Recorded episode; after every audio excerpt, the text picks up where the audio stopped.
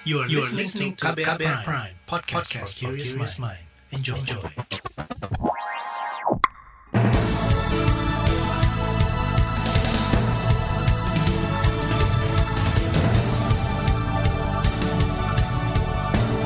Selamat pagi saudara, jumpa lagi di program Buletin Pagi, edisi Jumat 10 Desember 2021. Saya Roni Sitanggang. Sejumlah informasi pilihan telah kami siapkan di antaranya Hari HAM sedunia, Suciwati bawa bukti baru untuk kasus Munir. Pemerintah dorong undang-undang perampasan aset disahkan tahun depan. Gubernur Jawa Barat minta guru yang memperkosa 12 santrinya dihukum berat. Inilah Buletin Pagi selengkapnya terbaru di Buletin Pagi. Istri aktivis HAM Munir Said Talib, Suciwati menemui Jaksa Agung Muda Bidang Pidana Umum Jampidum di kantor Kejaksaan Agung Jakarta. Suci membawa sejumlah bukti baru atau novum terkait keterlibatan bekas pilot Garuda Indonesia Polikarpus Budihari Prianto dan bekas Deputi 5 Badan Intelijen Negara Muhdi Purwo Pranjono alias Muhdi PR terkait pembunuhan suaminya. Suciwati menjelaskan sejumlah berkas baru itu antara lain putusan Komisi Informasi Pusat tahun 2012 soal pengangkatan Polikarpus sebagai anggota BIN dan surat tugas Muhdi PR oleh BIN bertemu dengan Jabitum. Jadi uh, kita itu membicarakan soal bagaimana progres untuk kasus uh, Munir ya suami saya. Jadi uh, kami mengacu pada uh, putusan dari KIP tahun 2012 yang kita kita ini apa kita gugatin waktu itu. Selain menyerahkan berkas baru yakni putusan Komisi Informasi Pusat, istri Munir Suciwati kemarin juga menyerahkan hasil eksaminasi Komnas HAM atas putusan bebas pengadilan kepada Muhdi PR. Suciwati berharap berkas-berkas yang diserahkannya bisa dijadikan bukti baru atau novum oleh kejaksaan. Saudara aktivis HAM Munir Said Talib meninggal karena diracun arsenik dalam pesawat Garuda Indonesia penerbangan Jakarta menuju Amsterdam pada 7 September 2004 silam. Dua orang telah difonis atas pembunuhan Munir yakni pilot Garuda Polikarpus Budihari Prianto dan Direktur Utama Garuda Indra Setiawan. Kendati demikian, keduanya diyakini hanyalah pelaku lapangan dan bukan dalangnya. Komite Aksi Solidaritas untuk Munir Kasum mendesak Jaksa Agung ST Burhanuddin mempertimbangkan putusan bebas Muhdi PR atas dugaan keterlibatan pembunuhan aktivis HAM Munir. Pengacara publik LBH Jakarta, Theo Revelson menilai Jaksa Agung harus berani mengambil langkah dengan mengajukan PK atau peninjauan kembali atas putusan bebas Muhdi PR. Jaksa Agung menurut kami harus berani mengambil langkah dengan mengajukan e, peninjauan kembali atas putusan tersebut. Jaksa Agung sebagai penuntut umum tertinggi tidak boleh terjebak e, dalam alasan yuridis normatif karena ada beberapa kepentingan yang harus dia lindungi dan perjuangkan seperti kepentingan hukum, e, kepentingan umum dan kepentingan korban atau keluarga Munir Said Talib. Pengacara publik LBH Jakarta Theo Revelson juga berharap jaksa mempertimbangkan bukti baru yang dibawa dan sudah diserahkan oleh istri Munir Said Talib, Suciwati. Theo berharap Kejaksa Agung tidak melihat kasus pembunuhan Munir sebagai pidana biasa. Saudara redaksi KBR sudah mencoba menghubungi juru bicara Kejaksaan Agung Leo Simanjuntak untuk dimintai tanggapannya, tapi tidak kunjung mendapat respon. Hari ini 10 Desember merupakan Hari HAM sedunia. Komnas HAM terus didesak menetapkan pembunuhan Munir sebagai kasus pelanggaran HAM berat. Komite Aksi Solidaritas untuk Munir Kasum termasuk yang menuntut hal itu. Desakan tersebut penting demi mencegah kedaluarsanya penuntutan secara pidana, karena kasus pembunuhan Munir sudah berusia 17 tahun, tepat pada Selasa 7 September lalu. Kasus Munir tahun depan terancam kedaluarsa karena pembunuhan itu masih dikategorikan sebagai tindak pidana biasa. Sementara itu, tenaga ahli utama kantor staf Presiden KSP, Siti Ruhaini Zuhayatin, mengatakan kelanjutan kasus tewasnya Munir bergantung pada proses hukum yang sedang berjalan. Artinya butuh bukti baru atau novum yang mendukung penyelesaian kasus Kalau masalah Munir ini uh, ya sangat bergantung kepada masalah proses-proses yang dulu sudah dilakukan kan dan sebetulnya kan sudah ada proses hukum ya yang menghukum Polikarpus ya. Nah, untuk kasus-kasus yang selanjutnya tentu ini sangat bergantung kepada proses uh, yudisialnya ya dan itu tentu membutuhkan adanya bukti-bukti dan sebagainya. Tapi secara umum uh, pemerintah sangat terbuka sih, Mbak, kalau memang misalnya itu dimungkinkan lagi gitu. Tenaga ahli utama kantor staf Presiden Siti Ruhaini Zuhayatin juga mengklaim pemerintah terbuka atas upaya penyelesaian kasus Munir. Siti menyebut Presiden Jokowi punya komitmen kuat menyelesaikan kasus pelanggaran HAM berat di masa lalu. Komisioner Komnas HAM BK Ulung Hapsara mengatakan bulan depan lembaganya akan meminta keterangan saksi-saksi untuk melanjutkan proses penyelesaian kasus pembunuhan Munir. Hal itu dilakukan sebagai komitmen dari tim pemantauan dan penyelesaian kasus Munir untuk menuntaskan tugasnya hingga Maret tahun depan. Dari proses pengadilan kan sudah jelas sebenarnya ya. Almarhum Polikarpus yang menjadi pelakunya, tapi kan memang masih banyak pertanyaan. Ya, pertanyaan ini yang nanti akan coba kami jawab. Sampai saat ini ya kami masih mempelajari dokumen-dokumen yang ada begitu dan kemudian memetakan kira-kira siapa yang akan kami mintai keterangan. Akan mulai bulan depan ya, karena ini sudah mepet Desember dan banyak sekali agenda dan kami uh, ya harus realistis saja dan akan mulai bekerja bulan depan. Komisioner Komnas HAM BK Ulung Hapsara menyebut pemantauan dan penyelidikan yang dilakukan bertujuan untuk mengetahui seperti apa penyelesaian konstruksi peristiwa untuk kasus pembunuhan Munir, termasuk mencermati konstruksi hukum yang digunakan seperti Undang-Undang tentang HAM atau Undang-Undang tentang Pengadilan HAM.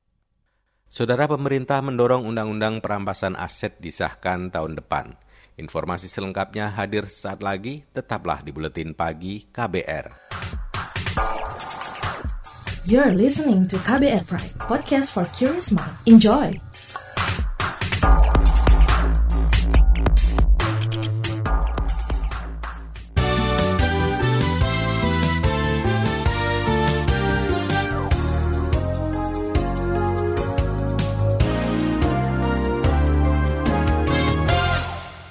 Anda sedang mendengarkan buletin pagi KBR.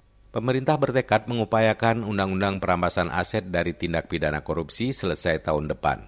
Harapan itu disampaikan Presiden Joko Widodo saat peringatan Hari Anti Korupsi Sedunia di Jakarta kemarin. Dalam kaitan ini, pemerintah terus mendorong segera ditetapkannya undang-undang perampasan aset tindak pidana. Ini juga penting sekali. Kan terus kita dorong dan kita harapkan tahun depan insya Allah ini juga akan bisa selesai. Agar penegakan hukum yang berkeadilan dapat terwujud secara profesional, transparan, dan akuntabel dan untuk meningkatkan kesejahteraan rakyat. Presiden Jokowi juga mendorong KPK dan Kejaksaan Agung semaksimal mungkin menerapkan Undang-Undang Pencucian Uang untuk memastikan sanksi pidana tegas dan memulihkan keuangan negara. Saudara kepolisian melantik 44 bekas anggota KPK menjadi aparatur sipil negara ASN. Juru bicara Mabes Polri, Dedi Prasetyo, mengatakan nantinya para ASN baru itu akan ditempatkan di berbagai divisi. Salah satunya Direktorat Tindak Pidana Korupsi Mabes Polri.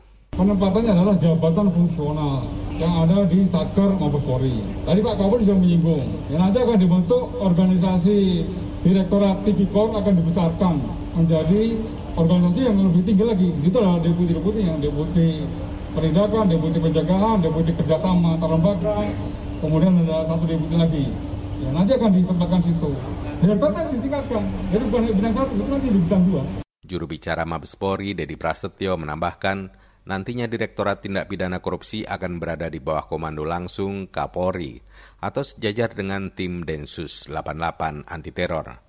Meski begitu, tidak semua bekas pegawai KPK yang tidak lolos tes wawasan kebangsaan itu ditempatkan di Direktorat Tipikor. Dedi menyebut sesudah ke-44 bekas pegawai KPK dilantik, maka selama dua pekan mereka akan menjalani pendidikan di Bandung. Pemerintah terus mengantisipasi masuknya varian baru COVID-19 Omikron yang saat ini sudah menyebar ke banyak negara. Juru bicara Satgas Penanganan COVID-19 Wiku Adhisa Smito mengatakan Omikron sudah menyebar lintas benua selama dua pekan terakhir.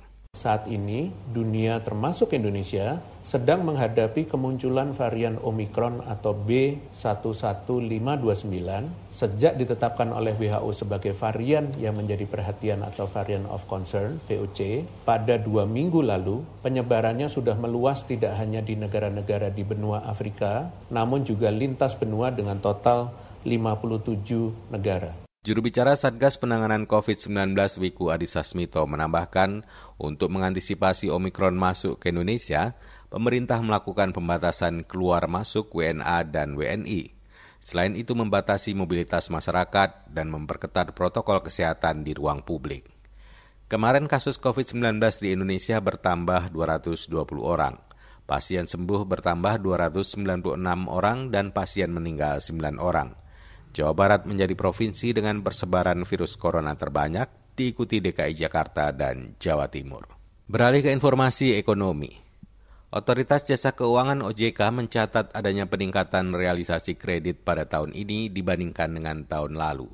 Ketua Dewan Komisioner OJK Wimbo Santoso mengatakan sejak Januari hingga awal Desember, kredit perbankan tumbuh 3,98 persen, naik dibanding tahun sebelumnya yang hanya 3,21 persen di tengah pandemi yang masih berlangsung, ya, dapat kami sampaikan pertumbuhan kredit sudah tercatat meningkat sebesar 3,24 persen YOY, ya, itu adalah angka Oktober kemarin, dan 3,21 year to date. Ya. Namun angka terakhir ya per Desember ya, year to date-nya sudah tumbuh 3,98 sehingga kami uh, yakin pada akhir Desember ini mungkin di atas 4 persen ya. Bisa roughly bisa 4,5 ya. Ketua Dewan Komisioner OJK Wimbo Santoso menambahkan, dilihat dari segmen penyaluran kredit UMKM dan retail mencatat pertumbuhan 3,35 persen hingga Oktober. Begitu juga kredit korporasi mulai tumbuh sebesar 1,87 persen. Kita ke informasi mancanegara. Hakim di Mahkamah Persekutuan Malaysia memerintahkan penangkapan terhadap Ambika Masan, majikan perempuan yang disangka membunuh asisten rumah tangga asal Indonesia Adelina Lisao. Konsul pada KJRI Penang Bambang Suharto menilai ada kemajuan positif dari jalannya persidangan banding kemarin. Sebelumnya pemerintah Indonesia kecewa dengan hasil sidang di Mahkamah Banding Malaysia karena menguatkan keputusan pengadilan tinggi dengan membebaskan tersangka Ambika Masan dari tuduhan pembunuhan. Sidang banding berikutnya dilaksanakan 24 Januari bulan depan. Adelina Lisao, tenaga kerja Indonesia, meninggal di luar rumah majikannya di Penang pada Februari 2018 lalu. Kuat dugaan ada unsur kekerasan terhadap Adelina oleh majikannya. Kita beralih ke informasi olahraga. Timnas Indonesia unggul 4-2 atas Kamboja pada babak pertama pertandingan grup B Piala AFF 2020 semalam. Dalam pertandingan yang digelar di Stadion Bisan, Singapura, timnas Indonesia tidak ditemani bendera merah putih karena tengah menjalani sanksi hukuman dari Badan Anti Doping Dunia. Indonesia tidak bisa mengibarkan merah putih tapi masih diizinkan mengumandangkan lagu Indonesia Raya. Saat lagu Indonesia Raya diperdengarkan, para pemain timnas bernyanyi penuh semangat. Evan Dimas bahkan menangis ketika menyanyikannya. Di bagian berikutnya kami hadirkan laporan khas KBR yang akan mengulas tentang vonis loyo koruptor kelas kakap. Tetaplah di Buletin Pagi KBR. You're listening to KBR Pride, podcast for curious mind. Enjoy!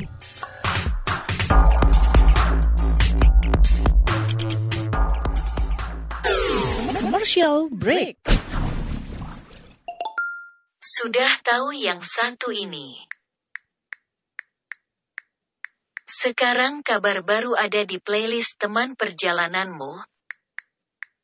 Kamu masih bisa update dengar berita terbaru sambil dengerin lagu kesukaanmu. Semua bisa kamu dengerin di playlist Daily Drive Spotify.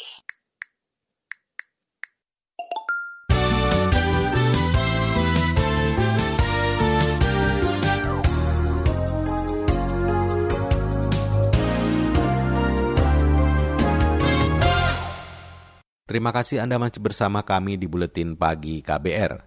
Saya Roni Sitanggang. Saudara tuntutan jaksa dan vonis majelis hakim kepada para koruptor kelas kakap dianggap sejumlah pihak masih loyo. Pasalnya, kasus korupsi yang melibatkan pejabat publik berakhir dengan vonis ringan dari majelis hakim. Lantas, seberapa besar hukuman yang pantas diterima para koruptor tersebut? Berikut kita simak laporan khas KBR disusun Reski Novianto. Saudara, sejumlah kasus korupsi besar yang terjadi di Indonesia kerap berujung pada vonis hukuman ringan majelis hakim terhadap para koruptor. Pertimbangan tuntutan jaksa dan hakim pun acap kali menjadi sorotan publik. Salah satunya kasus suap izin ekspor benih lobster senilai lebih dari 25 miliar rupiah yang dilakukan bekas Menteri Kelautan dan Perikanan KKP Edi Prabowo.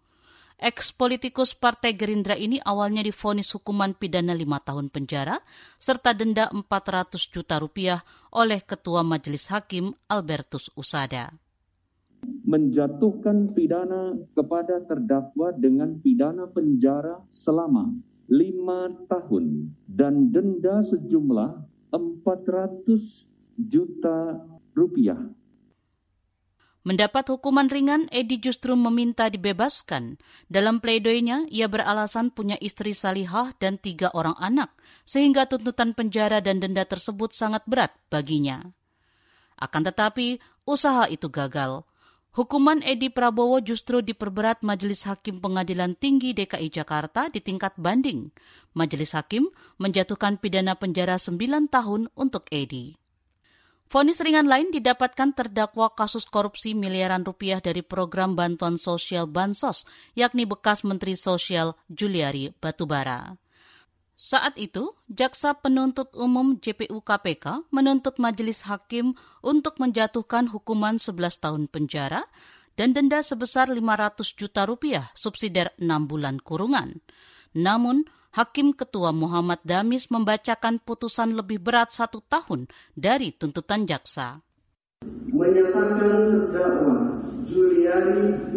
Batubara telah terbukti secara sadar yakinkan bersalah melakukan tindak pidana korupsi secara bersama-sama dan berlanjut sebagaimana dakwaan alternatif satu penuntut umum menjatuhkan pidana oleh karenanya terhadap terdakwa dengan pidana penjara selama 12 tahun dan pidana denda sejumlah 500 juta rupiah Serangkaian vonis dan putusan tersebut dikritisi Lembaga Pemantau Anti Korupsi ICW.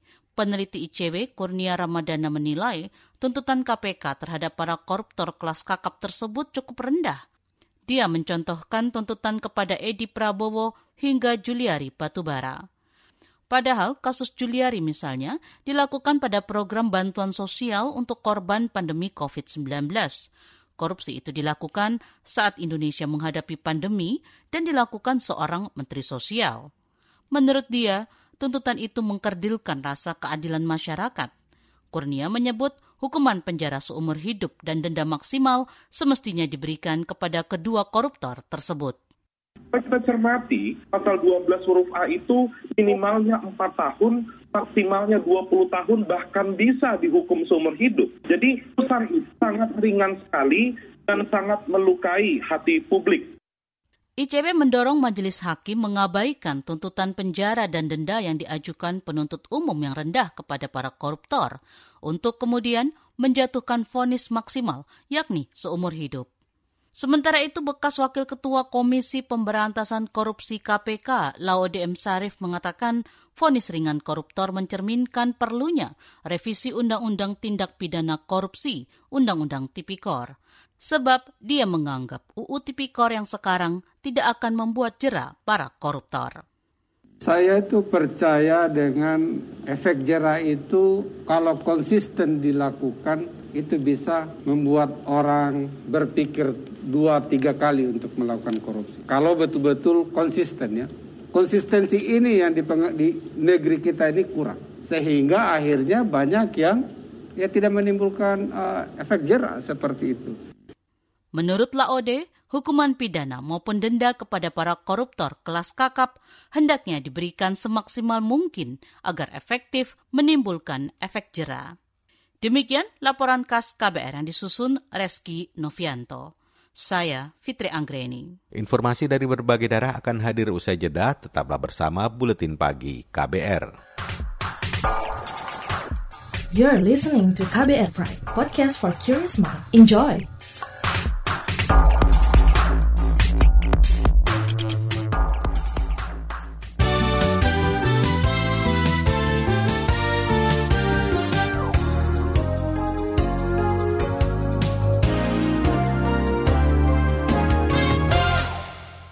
Inilah bagian akhir buletin pagi KBR. Gubernur Jawa Barat Ridwan Kamil berharap guru di pesantren Tafiz Madani Bandung berinisial HI yang memperkosa 12 santrinya dihukum berat.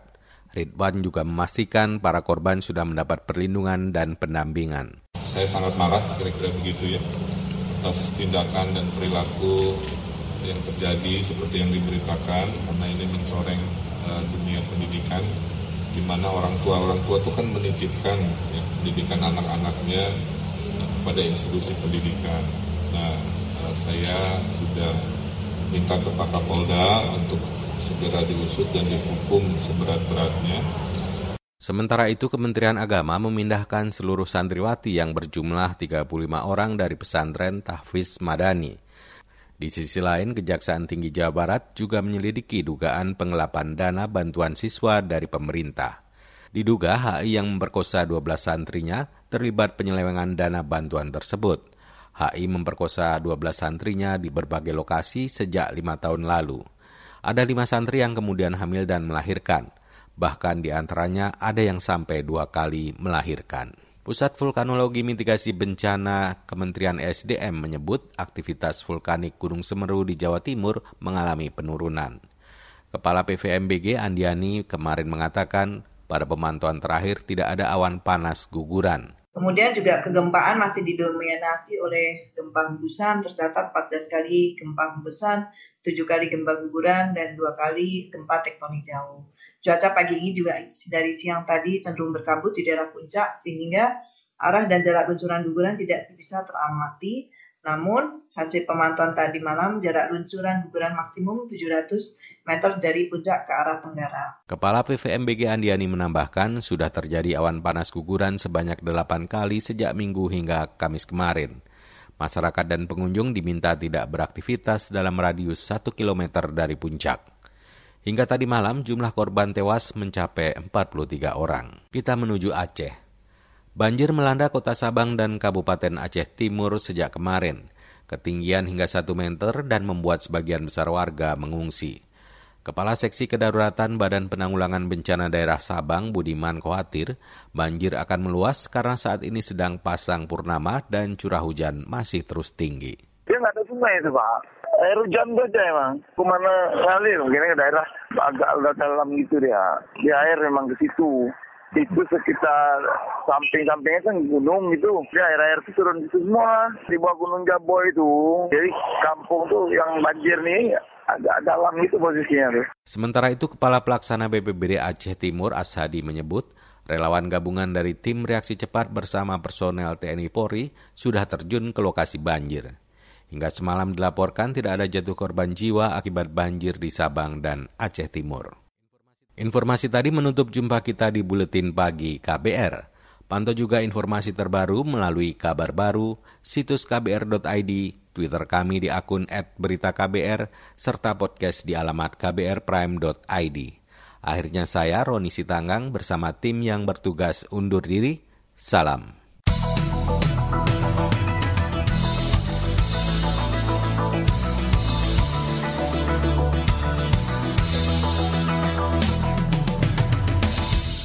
KBR Prime, cara asik mendengar berita. KBR Prime, podcast for curious mind.